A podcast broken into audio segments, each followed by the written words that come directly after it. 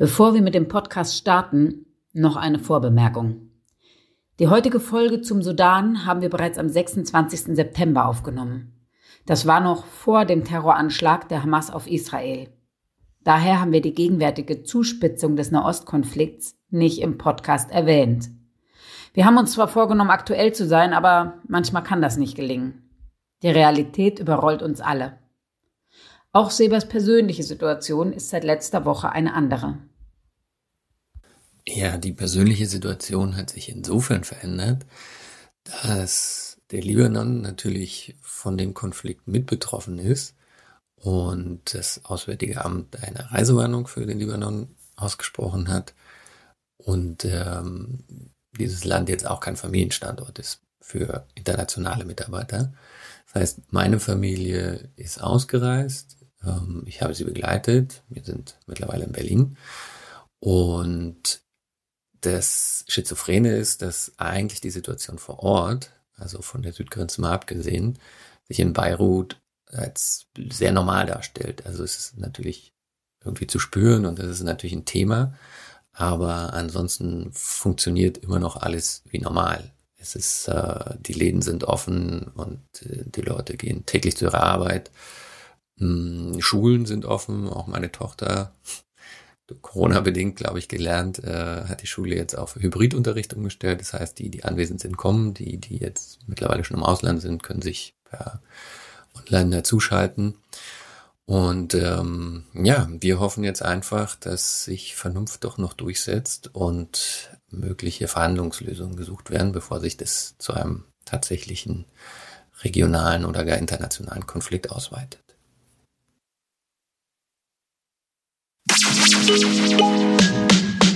Jetzt mal ganz friedlich. Der Podcast über internationale Friedensarbeit. Wir sind Sebastian Nieser und Jule Koch und wir sprechen mit Kolleginnen und Kollegen, die keine Konflikte scheuen. Von Bolivien bis in den Irak, von Ruanda bis in die Ukraine, von den Philippinen bis nach Guatemala.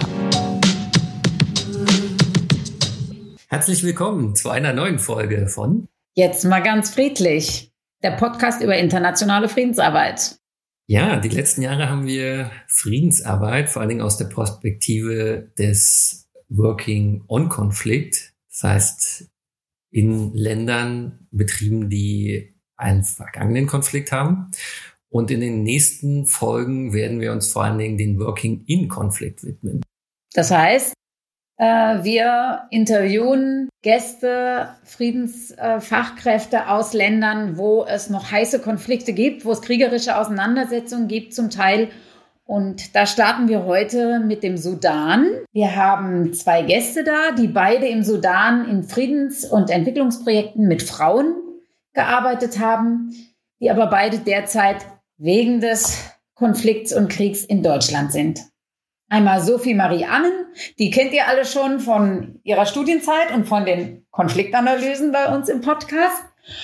Und Brandy Podlech, die für die Kurve Wustrow im Sudan ist und das schon länger. Herzlich willkommen. Hallo, hallo ihr beiden. Hallo. Ja, Brandy, wir fangen mal an mit dir. Ich habe gesagt, du bist schon länger im Sudan, seit 2017 genau und zunächst für die GIZ und jetzt aber seit 2021 für Kurve Wustrow, auch Träger des Zivilen Friedensdienst. Vielleicht fängst du mal an zu erzählen, was hast du denn im Sudan genau gearbeitet, mit welcher Partnerorganisation und zu welchen Themen? Ja, im Sudan arbeite ich, also ich spreche in der Gegenwart, auch wenn ich nicht im Sudan arbeite, arbeite ich im Rahmen von dem ZFD-Programm mit einer Organisation zusammen, die Bana Group for Peace and Development heißt. Und das ist eine feministische Grassroots-Organisation. Das ist ein Netzwerk aus Menschenrechts- und Friedensaktivistinnen, die multimarginalisierte Frauen repräsentieren, die selbst aus multimarginalisierten Gegenden und sozialen Schichten kommen Und was heißt das? Was heißt das zum Beispiel multimarginalisiert jetzt im sudanesischen Kontext? Zum Beispiel regional marginalisiert. Also es gibt Gegenden im Sudan, die eben durch das Bashir-Regime und auch schon davor marginalisiert wurden wirtschaftlich. Schlägt sich auch auf die Bildung nieder oder zum Beispiel aufgrund von ethnischer Diskriminierung. Und genau, das sind dann verschiedene Arten von Marginalisierung, die aufeinander treffen. Mhm. Und das ist ein Netzwerk von diesen Frauen. Was genau passiert in dem Netzwerk? Zu welchen Themen, wie verbinden die sich? Worüber tauschen die sich aus? Das Netzwerk ist eben in ganz verschiedenen Teilen Sudans aktiv und haben dann, je nachdem, wo sie sind, unterschiedliche Schwerpunkte. Das kommt darauf an, aus welchen Gemeinden eben die Mitglieder von Bana sind. Das sind dann meistens eben Leute, die einen anderen Job haben, aber beziehungsweise manche sind auch Hausfrauen, also Caretaker, und arbeiten dann ehrenamtlich in ihren Gemeinden als Aktivistinnen zu Themen, die ihnen wichtig sind.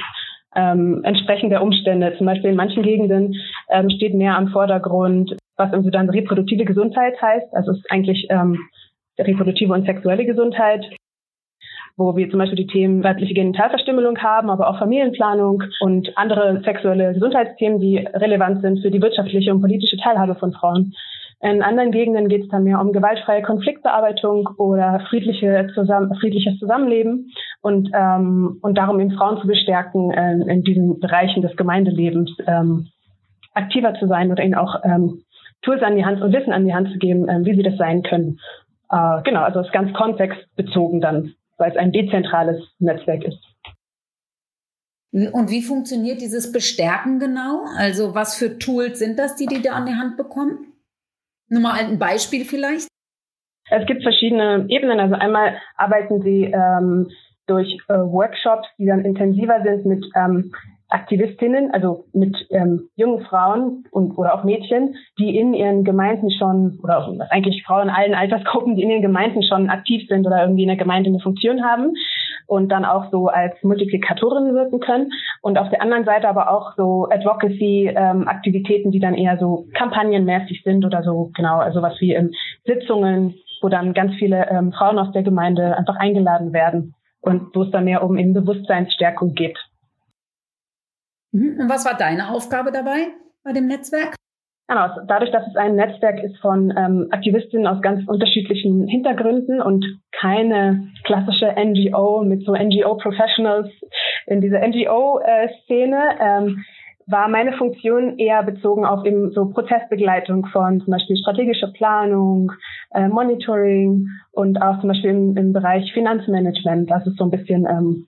Genau, so ein bisschen in den Bereichen eher als das Inhaltliche, aber es hat sich auch verschoben, weil das Netzwerk auch sehr dynamisch ist und sie auch sehr, auch ihre Funktionsweise und den Aufbau von ihren Büros angepasst haben in den letzten 12 Monaten, und dadurch ist meine Rolle auch ziemlich dynamisch gewesen und so im Änderungsprozess gewesen, bis eben der Krieg ausbrach, wobei sich auch seitdem Sachen geändert haben, aber dazu hören wir wahrscheinlich noch später. Ja, genau. Also du machst jetzt schon schön, moderierst jetzt schon mal den Übergang an. Das greife ich auf. Genau, was sich sozusagen seit April, wo der Krieg erneut ausgebrochen ist, geändert hat, da kommen wir später zu. Du hattest auch erzählt, du warst da gerade im Urlaub und konntest dann, als das passiert ist, nicht in den Sudan zurück. Jetzt wollen wir erstmal hören, was Sophie-Marie im Sudan gearbeitet hat.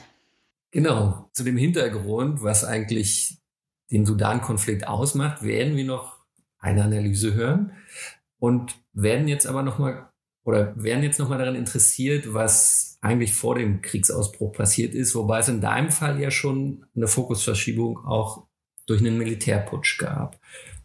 Kannst du noch kurz zusammenfassen, für welches Projekt du im Sudan warst? Genau, also ich habe vor über 2 Jahren bei der GIZ im Sudan angefangen und es war ursprünglich ein Beschäftigungsförderungsvorhaben und Berufsbildungsvorhaben, was so ein bisschen vor dem Hintergrund entstanden ist, dass ja eine Revolution im Sudan war und dadurch halt auch unglaublich viel Hoffnung aufgekommen ist mit einem politischen Übergang zu einer Demokratie. Das heißt, sehr viel ziviler Aktivismus, und daran setzte auch praktisch das Projekt an. Das war das erste bilaterale Projekt oder ist es auch immer noch, was halt darauf fokussiert war, irgendwie Strukturen zu schaffen. Wir haben viel mit der Regierung, mit der Übergangsregierung damals zusammengearbeitet, um die Berufsbildung zu fördern und generell auch die Beschäftigung aufgrund der hohen Arbeitslosigkeit im Sudan zu adressieren. Und wir haben es, glaube ich, noch nicht erwähnt. Du warst auch für die GIZ oder bist für die GIZ unterwegs, richtig? Genau, ja, für die GIZ bin ich da. Und dann gab es den ersten Umschwung, wie du schon meintest, mit dem Militärputsch vor 2 Jahren, genau kurz nachdem das Projekt gestartet ist, was halt schon ein Riesenumschwung war, da wir auf einmal nicht mehr mit der Regierung zusammenarbeiten konnten, weil das natürlich von der deutschen Bundesregierung nicht gewünscht war, dass die GIZ da eng kooperiert mit einer Militärregierung. Und das heißt, was hast du vor dem Putsch gemacht? Was hat sich dadurch verändert? Genau, vorher haben wir halt sehr viel mit der Regierung zusammengearbeitet und wollten auch da Kapazitätsstärkung und so weiter vornehmen, haben halt sozusagen versucht, beispielsweise auf einer hohen Makroebene den Privatsektor mit der Regierung zusammenzubringen, um zu schauen, was für Bedarfe sind da, was können wir tun, was wird benötigt, um halt auch auf Policy-Ebene irgendwie zu unterstützen, dass halt Beschäftigung weiter fortgeführt werden kann oder intensiviert werden kann. Wie kann ich mir das vorstellen? So irgendwie Gesetzesvorhaben, die Investitionen erleichtern oder Arbeitsgesetze festlegen? Zum Beispiel die ersten Schritte waren, dass wir ganz einfach Dialogplattformen etabliert haben zwischen Privatsektor und den zuständigen Ministerien. Okay, und die sich dann darüber austauschen, was ergibt Sinn, um möglichst vielen Leuten Beschäftigung in die Hand zu geben. Genau, was wird benötigt, was kann getan werden, was wären nächste Schritte, wie kann man solche Foren intensivieren, welche Personen müssen am Tisch sitzen und so weiter. Okay, wie lange war dann dieses Projekt am Laufen, bevor dann der Putsch war? Tatsächlich nur einige Monate, bevor dann kurz drauf schon geputscht wurde und dann der erste Shift des Projekts auch kam, dass wir Richtung Privatsektorentwicklung gegangen sind und regierungsfern auch arbeiten mussten. Das heißt, ihr habt dann ausschließlich mit den großen Unternehmen oder auch kleine mittelständische? Genau, der Fokus ging dann auch weg eher von großen Unternehmen zu kleinen mittelständischen Unternehmen, auch Start-ups. Viel zivilgesellschaftlicher wurde dann gearbeitet. Und hast du da vielleicht noch ein Beispiel? Also wenn es ja dann nicht mehr darum ging, um Dialog zwischen Akteuren zu schaffen, aber was war dann die Hauptaufgabe? Genau, ich habe zum Beispiel primär an der wirtschaftlichen Förderung von Frauen gearbeitet. Da haben wir zuletzt ein Forum etabliert in Khartoum, das Women in Business heißt. Das heißt, Frauen kommen zusammen, die selber halt im Wirtschaftssektor aktiv sind, ihr eigenes Unternehmen haben, Start-up, was auch immer, um sich dort halt irgendwie auszutauschen, um dort zu sehen, was für Herausforderungen haben wir als Frauen spezifisch in der Arbeitswelt hier in Khartoum oder im Sudan generell. Wie können wir uns gegenseitig unterstützen? Was wären nächste Schritte? Wo brauchen wir zum Beispiel Kapazitätsstärkung? Wo kann die GIZ unterstützen? Das war zum Beispiel ein Format, was wir zuletzt etabliert haben. Vielleicht noch eine spontane Frage. Ihr habt beide in Frauenprojekten oder mit Frauen als Protagonistinnen gearbeitet. Ne? Wie ist die Stellung der Frau, wenn man das so plakativ mal fragen kann? Ich glaube, es ist einfach eine Riesenkomplexität und ist natürlich auch super abhängig, regional abhängig vom Status und so weiter. Also das zu generalisieren fällt mir jetzt auf der einen Seite schwer, aber generell habe ich auch konkret bei der Arbeit gemerkt, wie schwierig es teilweise ist, wie sensibel das Thema selber natürlich auch ist. Und welches Thema? Die Stellung der Frau. Mhm. Genau, und als ein Beispiel zum Beispiel, dass wir im Rahmen einer Podcast-Reihe, wo es um Women Role Models, das heißt um Vorbilder, weibliche Vorbilder ging, es super schwierig war, Frauen zu finden, die nicht in traditionellen Frauenberufen arbeiten. Und das ist wirklich zwar ein Durchbruch irgendwie und eine super erfolgreiche Folge, als wir eine Mechanikerin interviewt haben, die genau halt nicht in diese Stereotypen von Frau im Sudan passt. was, glaube ich, auch eine gute Repräsentation ist von, wie die Stellung der Frau teilweise ist. Aber generell ist es natürlich super komplex und schwierig. Und es gab natürlich auch viel Wandel, gerade durch die Revolution. Und dann natürlich nochmal argumentativen Rückschritt durch den Militärputsch wieder und so weiter. Vielen Dank. Ihr habt jetzt erstmal erzählt, was mit welchen Plänen und Aufgabenprofilen ihr in den Sudan ausgereist seid für euren Job. Seither hat sich was geändert und es gibt im Moment wieder Kämpfe und Kriegshandlungen. Und dazu hören wir jetzt eine Konfliktanalyse und Konfliktgeschichte, du bist heute echt extrem vertreten in dieser Podcast-Folge, Sophie-Marie Annen geschrieben hat, gemeinsam mit Lea Stromowski.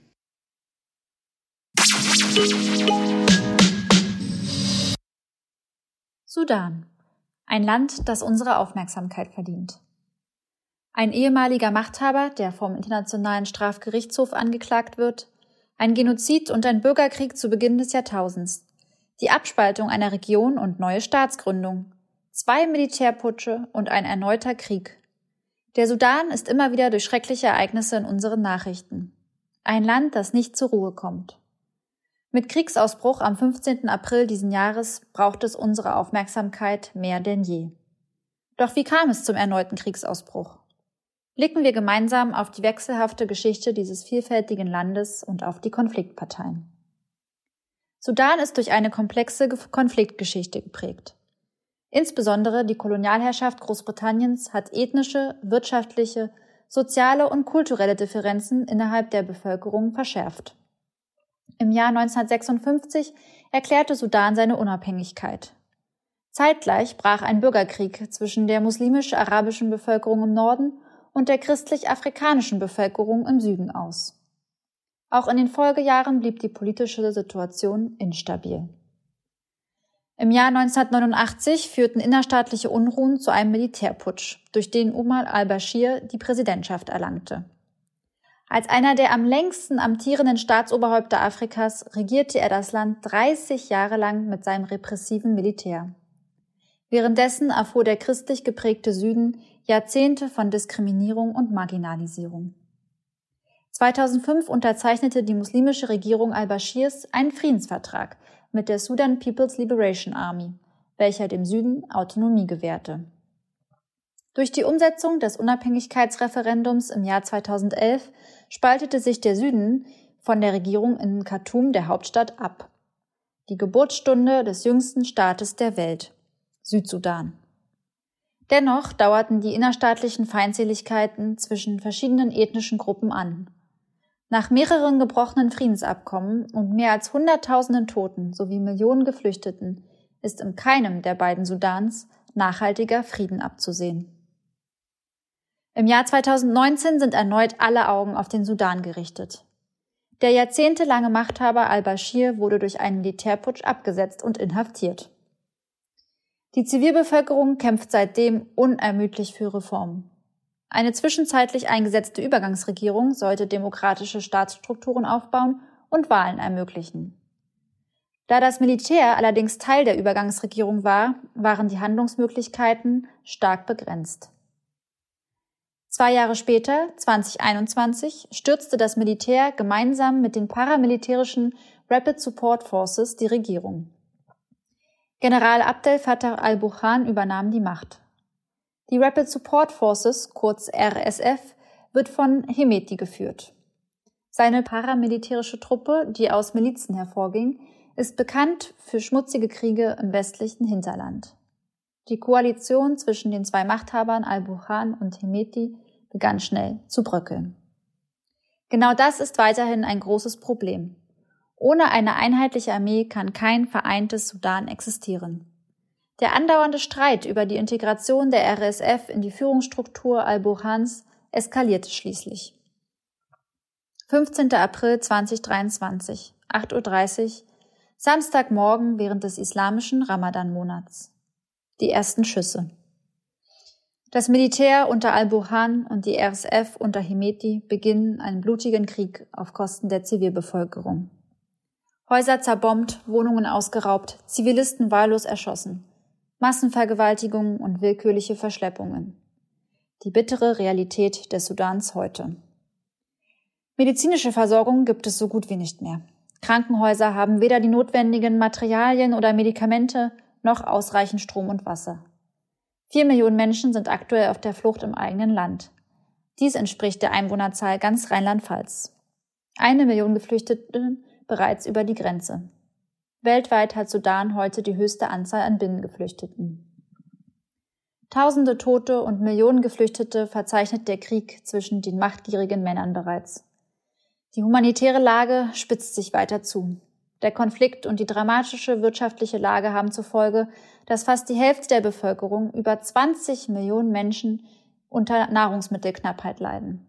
6 Millionen Sudanesinnen und Sudanesen befinden sich nahe einer Hungersnot, während der Zugang von nationalen und internationalen Organisationen zu Menschen in Not weiterhin schwierig bleibt.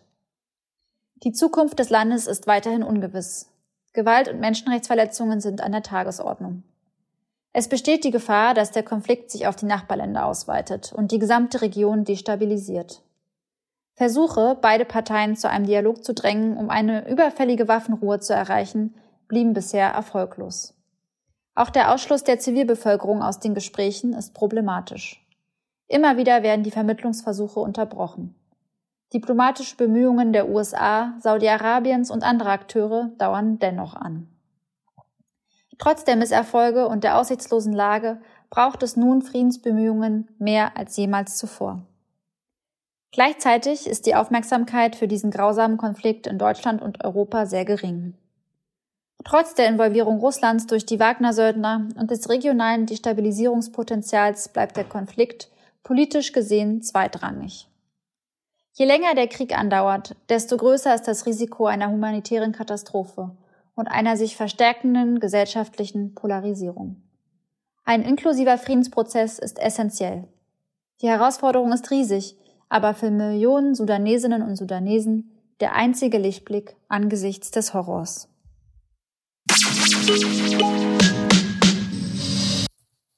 Ich habe eine Gänsehaut, obwohl ich es mitgeschrieben habe. Ja, ist schon krass, wenn man das nochmal so aufgezählt bekommt, wie dramatisch die Situation dort ist. Und wahrscheinlich auch immer noch genauso ist nach 5 Monaten. Vielleicht schauen wir dann nochmal gemeinsam jetzt auf die letzten 5 Monate. Und ich wollte dich erstmal persönlich fragen, Sophie-Marie, du warst ja zu dem Zeitpunkt im Land. Wie hast du diesen Kriegsausbruch selber erlebt? Ja, ich glaube, das ist super schwer in Worte zu fassen, wenn man sowas erlebt. Und ich glaube, das möchte ich auch in meinem Leben nicht nochmal haben oder auch niemandem wünschen.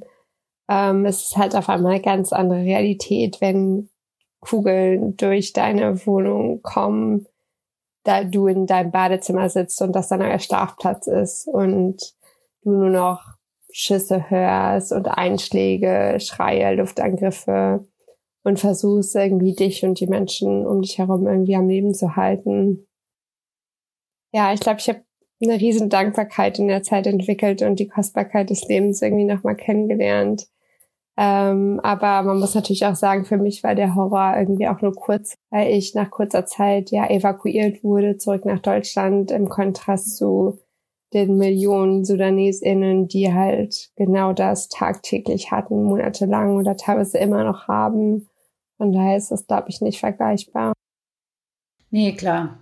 Du konntest nach Deutschland ausreisen. Das können die vielen Millionen Sudanesen nicht. Wie lange, nach wie vielen Tagen bist du dann nach Deutschland evakuiert worden? 10 Tage. In den 10 Tagen warst du im Prinzip komplett isoliert in deiner Wohnung. Genau, ich bin dann auch irgendwann geflüchtet tatsächlich, weil ich nicht mehr zurück konnte.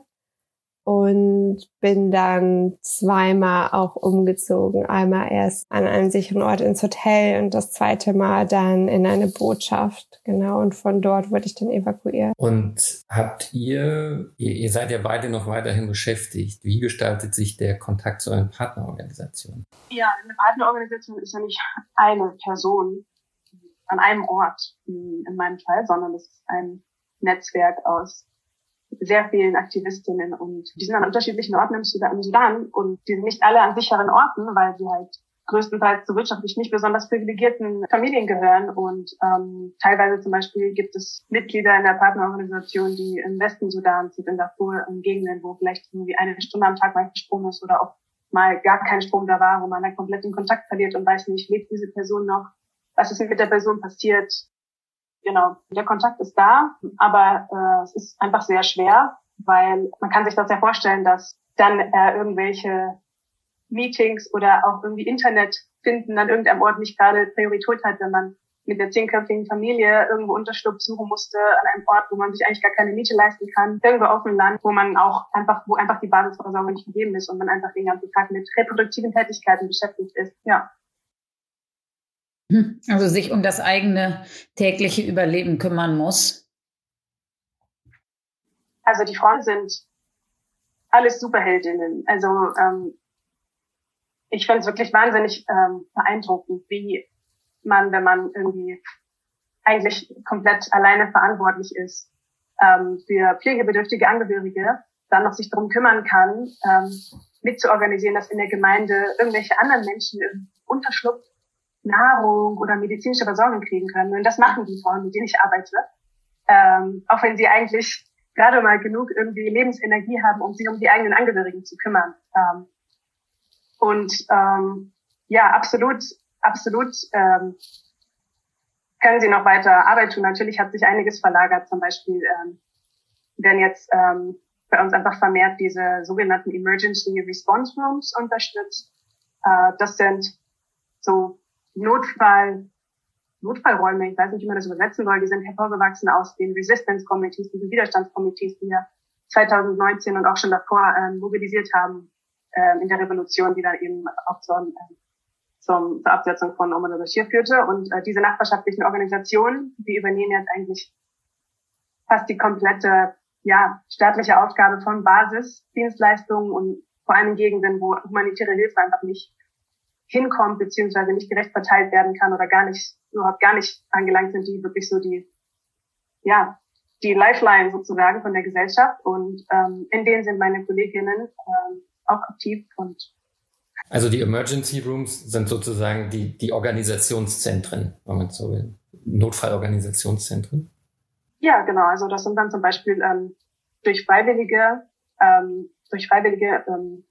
betriebene Stationen, also teilweise wirklich medizinische Stationen oder Orte, wo dann auch einfach Basisdienstleistungen verteilt wird, zum Beispiel Nahrung oder irgendwie Leute können dort anrufen oder können dort hingehen, um Hilfe zu bekommen, wenn sie evakuiert werden müssen oder wenn sie jemanden irgendwie was brauchen, zum Beispiel auch, wie man Geld von A nach B kriegt oder Strom. Also es ist wirklich so die kleinsten Kleinheiten des Alltagslebens, die man benötigt, die werden nachbarschaftlich organisiert. Von Leuten, die selbst auch einfach akut betroffen sind. Ich finde das wahnsinnig bewegend, dass diese Geschichten, die man da tagtäglich hört, von Solidarität. Und was kann da das Netzwerk auch aktiv tun als Netzwerk oder vielleicht ihr als internationale Partnerorganisation, um das zu unterstützen? Also das Gute ist, dass im Zivilen Friedensdienst ist man ja auch generell ein bisschen flexibler und nicht so quantitativ mit den Projektzielen. Und dadurch, dass eigentlich das Projekt zur Stärkung der Stimmen von Frauen im sudanesischen Übergangsprozess ist, haben wir da schon die Möglichkeit, eben auch im Rahmen vom Zivilen Friedensdienst am Schutz von Menschenrechtsverteidigerinnen mitzuarbeiten. Und gerade eben dadurch, dass die Organisation durch ihre so Advocacy-Arbeit für gewaltfreie Konfliktbearbeitung und so weiter sehr gut vernetzt ist, machen wir jetzt auch eben aktuell durch das Netzwerk total viel außerhalb des ZFBs dann eben auch im Bereich humanitärer Hilfe und nutzen ihr Netzwerk dafür auch zum Beispiel, um Datenerhebungen zu machen über intern Vertriebene, vor allem dann auch wieder Fokus auf Frauen aus marginalisierten Gemeinden und so weiter. Ja, also auf jeden Fall, vor allem in Darfur hat die Organisation eine sehr wichtige Funktion gerade, weil einfach ganz viele andere Netzwerke sich zerschlagen haben, weil die einfach eher so zentralisiert auch arbeiten, wie viele NGOs ja auch arbeiten, die klassische NGOs sind, dass sie ein Hauptbüro haben und eben nicht so ein Netzwerk sind. Wie ist es bei deinen Partnern, Sophie-Marie? Wie arbeiten die jetzt? Teilweise ähnlich, wie Brandy das benannt hat, und da auch nochmal echt Fokus darauf, was für Wahnsinnsarbeit solche Menschen immer wieder leisten. Gerade auch Frauen in der Hinsicht, muss ich sagen, Thema wieder sehr berührend. Teilweise sind unsere Partner, oder ich würde auch sogar sagen, viele unserer Partner sind tatsächlich auch geflüchtet. Das heißt, sind jetzt im Ausland, in anderen Ländern wie Ägypten, Kenia, Uganda, aber auch Äthiopien, und können mehr oder weniger von da arbeiten. Man muss natürlich sagen, dass sich die Bedarfe stark geändert haben, und man muss auch immer wieder im Hinterkopf behalten, dass man hier auch teilweise mit sehr hochtraumatisierten Menschen natürlich jetzt auf einmal zu tun hat, oder vor allem auch mit Menschen, die früher sich für Geflüchtete eingesetzt haben und plötzlich selber Geflüchtete sind, was natürlich auch einen riesen Unterschied macht in der Arbeit. Und könnt ihr beide, oder wie seht ihr euren Anteil jetzt auch aus Deutschland irgendwie zu unterstützen? Was könnt ihr tun in so einer Situation? Also ich persönlich habe wahnsinnige Schuldgefühle, weil ich einfach in so einem gemütlichen Ort sitze und alles um mich herum ist einfach, und trotzdem bin ich so machtlos. Also es ist einfach für mich so ein Gefühl der Hilflosigkeit auch da. Natürlich gibt es Dinge, die man unterstützen kann. Also natürlich kann man in Deutschland auch Advocacy-Arbeit machen und einfach versuchen, die sogenannte internationale Community dahin zu beeinflussen, dass sie mal ein Interesse an Frieden im Sudan hat und nicht daran, irgendwelche geopolitischen Spielchen mitzuspielen. Aber jetzt zum Beispiel gerade, was für die Unterstützung von dem persönlichen und beruflichen Umfeld einfach betrifft, wo einfach finanzielle Mittel benötigt werden, das ist was, das hat eigentlich kein Ende. Also Fundraiser gibt es ohne Ende von verschiedenen Seiten. Es ist halt sehr schwer natürlich als Individuum, was mit Sudan zu tun hat, jetzt direkt zu sagen, wo man da am besten hinspendet. Aber ja, das ist für mich so eigentlich mit das Einzige, wo ich wirklich gerade aktuell empfinde, dass ich irgendeinen Beitrag leisten könnte. Ansonsten ist einfach persönlich für mich da einfach so irgendwie Schuldgefühl und Hilflosigkeit gerade. Kannst du das auch nachvollziehen, Sophie-Marie? Ja, total. Das kann ich auf jeden Fall nur unterstreichen. Gerade diese Hilflosigkeit, ich glaube, die wird auch erstmal nicht aufhören, dass man das irgendwie auch immer wieder anerkennt. Gerade weil ich mir denke, ich weiß ja, wie es ist, wenn du vor Ort sitzt und irgendwie da auf dem Boden sitzt und ich weiß, ob du den nächsten Tag überlebst, und das halt immer wieder durchzumachen. Ist halt auch einfach traurig zu sehen und zu hören. Ich glaube, da ist halt viel auch einfach das zu tun, was möglich ist gerade, ob es irgendwie Zuhören ist oder auch Unterstützen. Wir haben auch intern Spendenaufruf gestartet für unsere KollegInnen vor Ort, um die finanziell zu unterstützen, weil das wirklich auch sehr, sehr prekäre Situationen dann waren auf einmal, wenn dein Haus ausgeraubt wird oder du irgendwie von den Milizen aus deinem Haus geschmissen wird, nebenan Leute vergewaltigt werden und du auf einmal mit nichts aus der Straße stehst, dann ist es schon ein bisschen schwieriger als dein bequemes Bett hier in Deutschland. Genau, und sonst natürlich auch, aber die Willenskraft den Tatendrang von Leuten vor Ort zu unterstützen, die halt immer noch was machen möchten, die immer noch arbeiten möchten, die immer noch große Bedarfe sehen, gerade in Gegenden, wo es sicher ist, wie Ostsudan, wo wir halt im Moment super viel dann versuchen zu implementieren und weiterzumachen und dort halt auch irgendwie wieder Normalität zu fördern. Ich glaube, das ist auch ganz wichtig, gerade für Leute, die nicht mehr alltäglich dieser Kriegssituation ausgesetzt sind oder ausgesetzt sein möchten. Was wird denn beispielsweise nötig vor Ort gebraucht? Also einerseits humanitäre Hilfe, haben wir gehört. Gibt's noch was mehr? Ja, also was ein wichtiger Punkt ist, das trifft auch an das, was du gerade gesagt hast, Sophie, an zum Thema sichere Orte. Weil, natürlich, man kann sicher sein vor Gewalt, und in den großen Teilen von Ostsudans ist man sicher vor der Gewalt, wie sie in anderen Landesteilen, also in Khartoum und im Westsudan, da ist. Aber ich habe zum Beispiel in meinem Netzwerk auch Mitglieder in der Organisation, die haben sich entschlossen, mit den Familien wieder zurück nach Khartoum zu gehen. Aus Ostsudan, weil das einfach wirtschaftlich komplett nicht tragbar ist für Leute, die vulnerabel sind. Weil durch die ganze Vertreibung sind dort einfach die Mietpreise zum Beispiel extrem gestiegen. Und man muss sich vorstellen, das sind Leute, deren Lebensgrundlage ist, dass jemand in der Familie mal ein Haus gebaut hat in Khartoum. Und deswegen können sie mietfrei wohnen, sonst könnte man, und die sind auch selber zum Beispiel eigentlich eh schon IDPs, also sowieso schon vertrieben vom Familienhintergrund aus anderen Landesteilen. Das ist jetzt sozusagen sekundäre Vertreibung. Und das finde ich ist ein ganz wichtiger Punkt, einfach, also die wirtschaftliche Situation im Ostsudan, die lässt sich ja, also durch humanitäre Hilfe wird die ja nicht sich dahingehend verbessern, dass dann Leute dort bleiben können.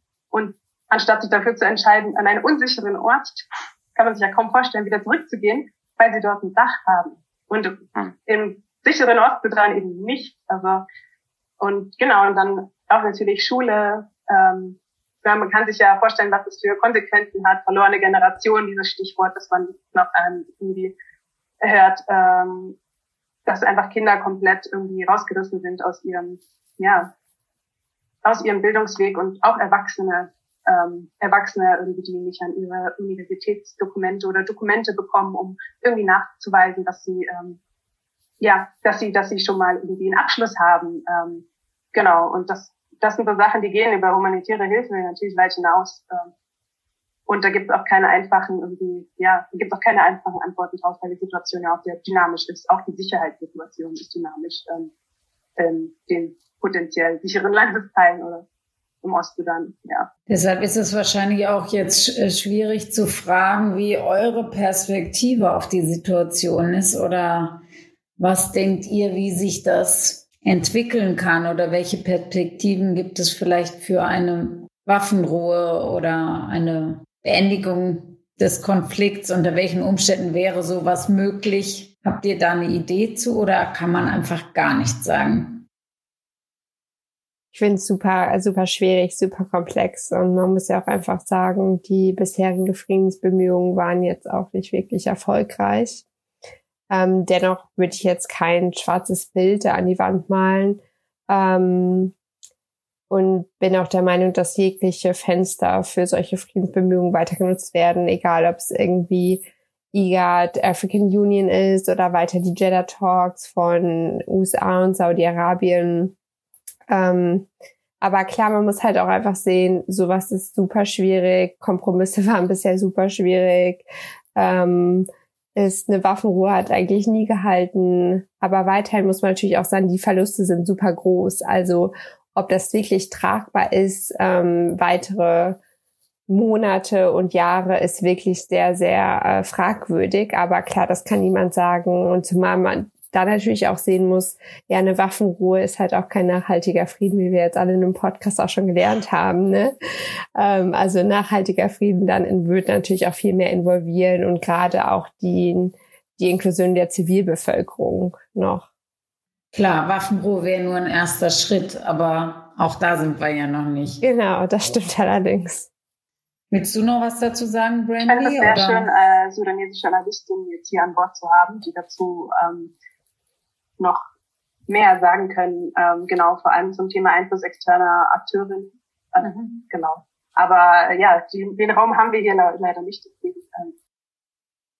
Nein, aber wir haben ja die Möglichkeit, auch Materialien und Links in die Shownotes zu packen und da einerseits natürlich auf Quellen vor Ort zu überweisen und andererseits natürlich auch, ne, wenn ihr die ersten oder überhaupt Kontakte dorthin habt und auch sagt, so, da wäre es zum Beispiel gut, irgendwie Spenden ankommen zu lassen. Das sind alles Möglichkeiten, die können wir nutzen. Ich höre ja auch so ein bisschen raus, dass der Konflikt an sich eigentlich nicht auf der europäischen oder, sagen wir jetzt so, aus der deutschen Sicht, auf der deutschen Agenda ist, ne?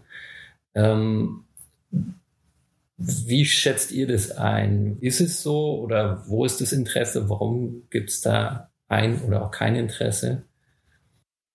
Also wenn es um das Interesse der generellen Bevölkerung geht, ja, wenn das die Frage ist, da die Anekdote, die mir einfällt, die auch ziemlich viel sagt, dass eine ältere Bekannte von mir gefragt hat, nachdem ich ihr gesagt habe, warum ich jetzt wieder in Deutschland bin, aber im Sudan war doch schon immer Krieg, oder?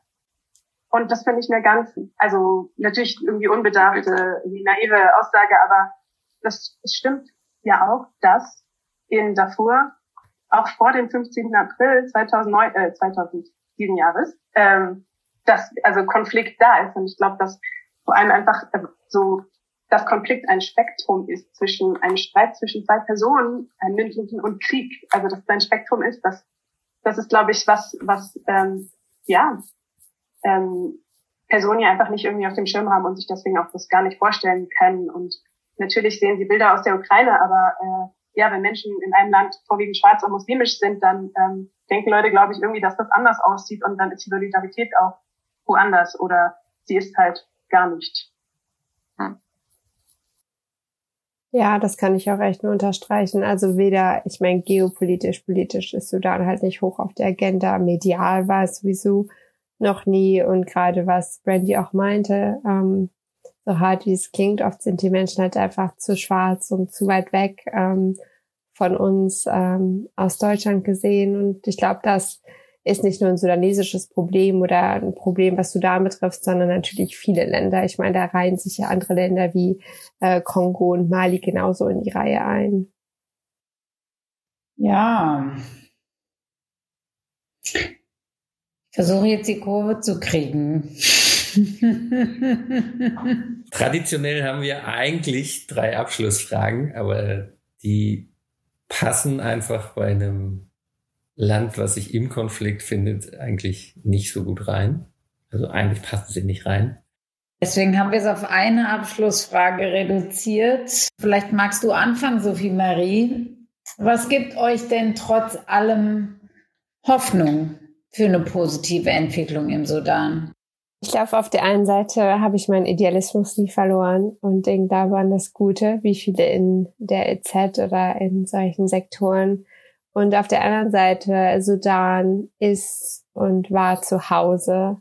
Und ich wurde von der Bevölkerung immer so herzlich und gütig aufgenommen. Die haben immer so viel Kraft und Ausdauer, Resilienz bewiesen, dass ich mir immer wieder denke, wenn es irgendwie eine Bevölkerung schafft, die Kurve zu kriegen oder sich für was Positives einzusetzen, dann sind es diese Menschen. Und da habe ich einfach super viel Hoffnung. Und auch wenn der Sudan nicht mehr das wird, was wir kennen oder was wir kennengelernt haben, heißt es nicht, dass ein neues friedliches Kapitel nicht möglich ist. Ja, Brandy, hast du noch einen Ausblick oder eine... Was gibt dir Hoffnung? Was mir Hoffnung gibt, sind wirklich die Frauen, die Superheldinnen, mit denen ich zusammenarbeite, die einfach trotz Verlust und Trauma und Bedrohung über ihre Möglichkeiten hinausgehen, um sich für den Frieden einzusetzen. Vielen Dank für die Einblicke, für eure Einschätzungen, auch für die persönlichen Aspekte, die das ja auch hat. Seid ihr auch mit betroffen, auch wenn ihr jetzt im sicheren Deutschland seid. Und wir greifen das auf, was du vorher gesagt hast. Wenn du da Analysen hast, die wir verlinken können, dann setzen wir die gern in die Shownotes. Wer Interesse hat, da weiterzulesen und noch Genaueres zu erfahren von vor Ort, dann können wir da die Möglichkeit geben. Ja. Vielen Dank für diese bewegenden Einblicke.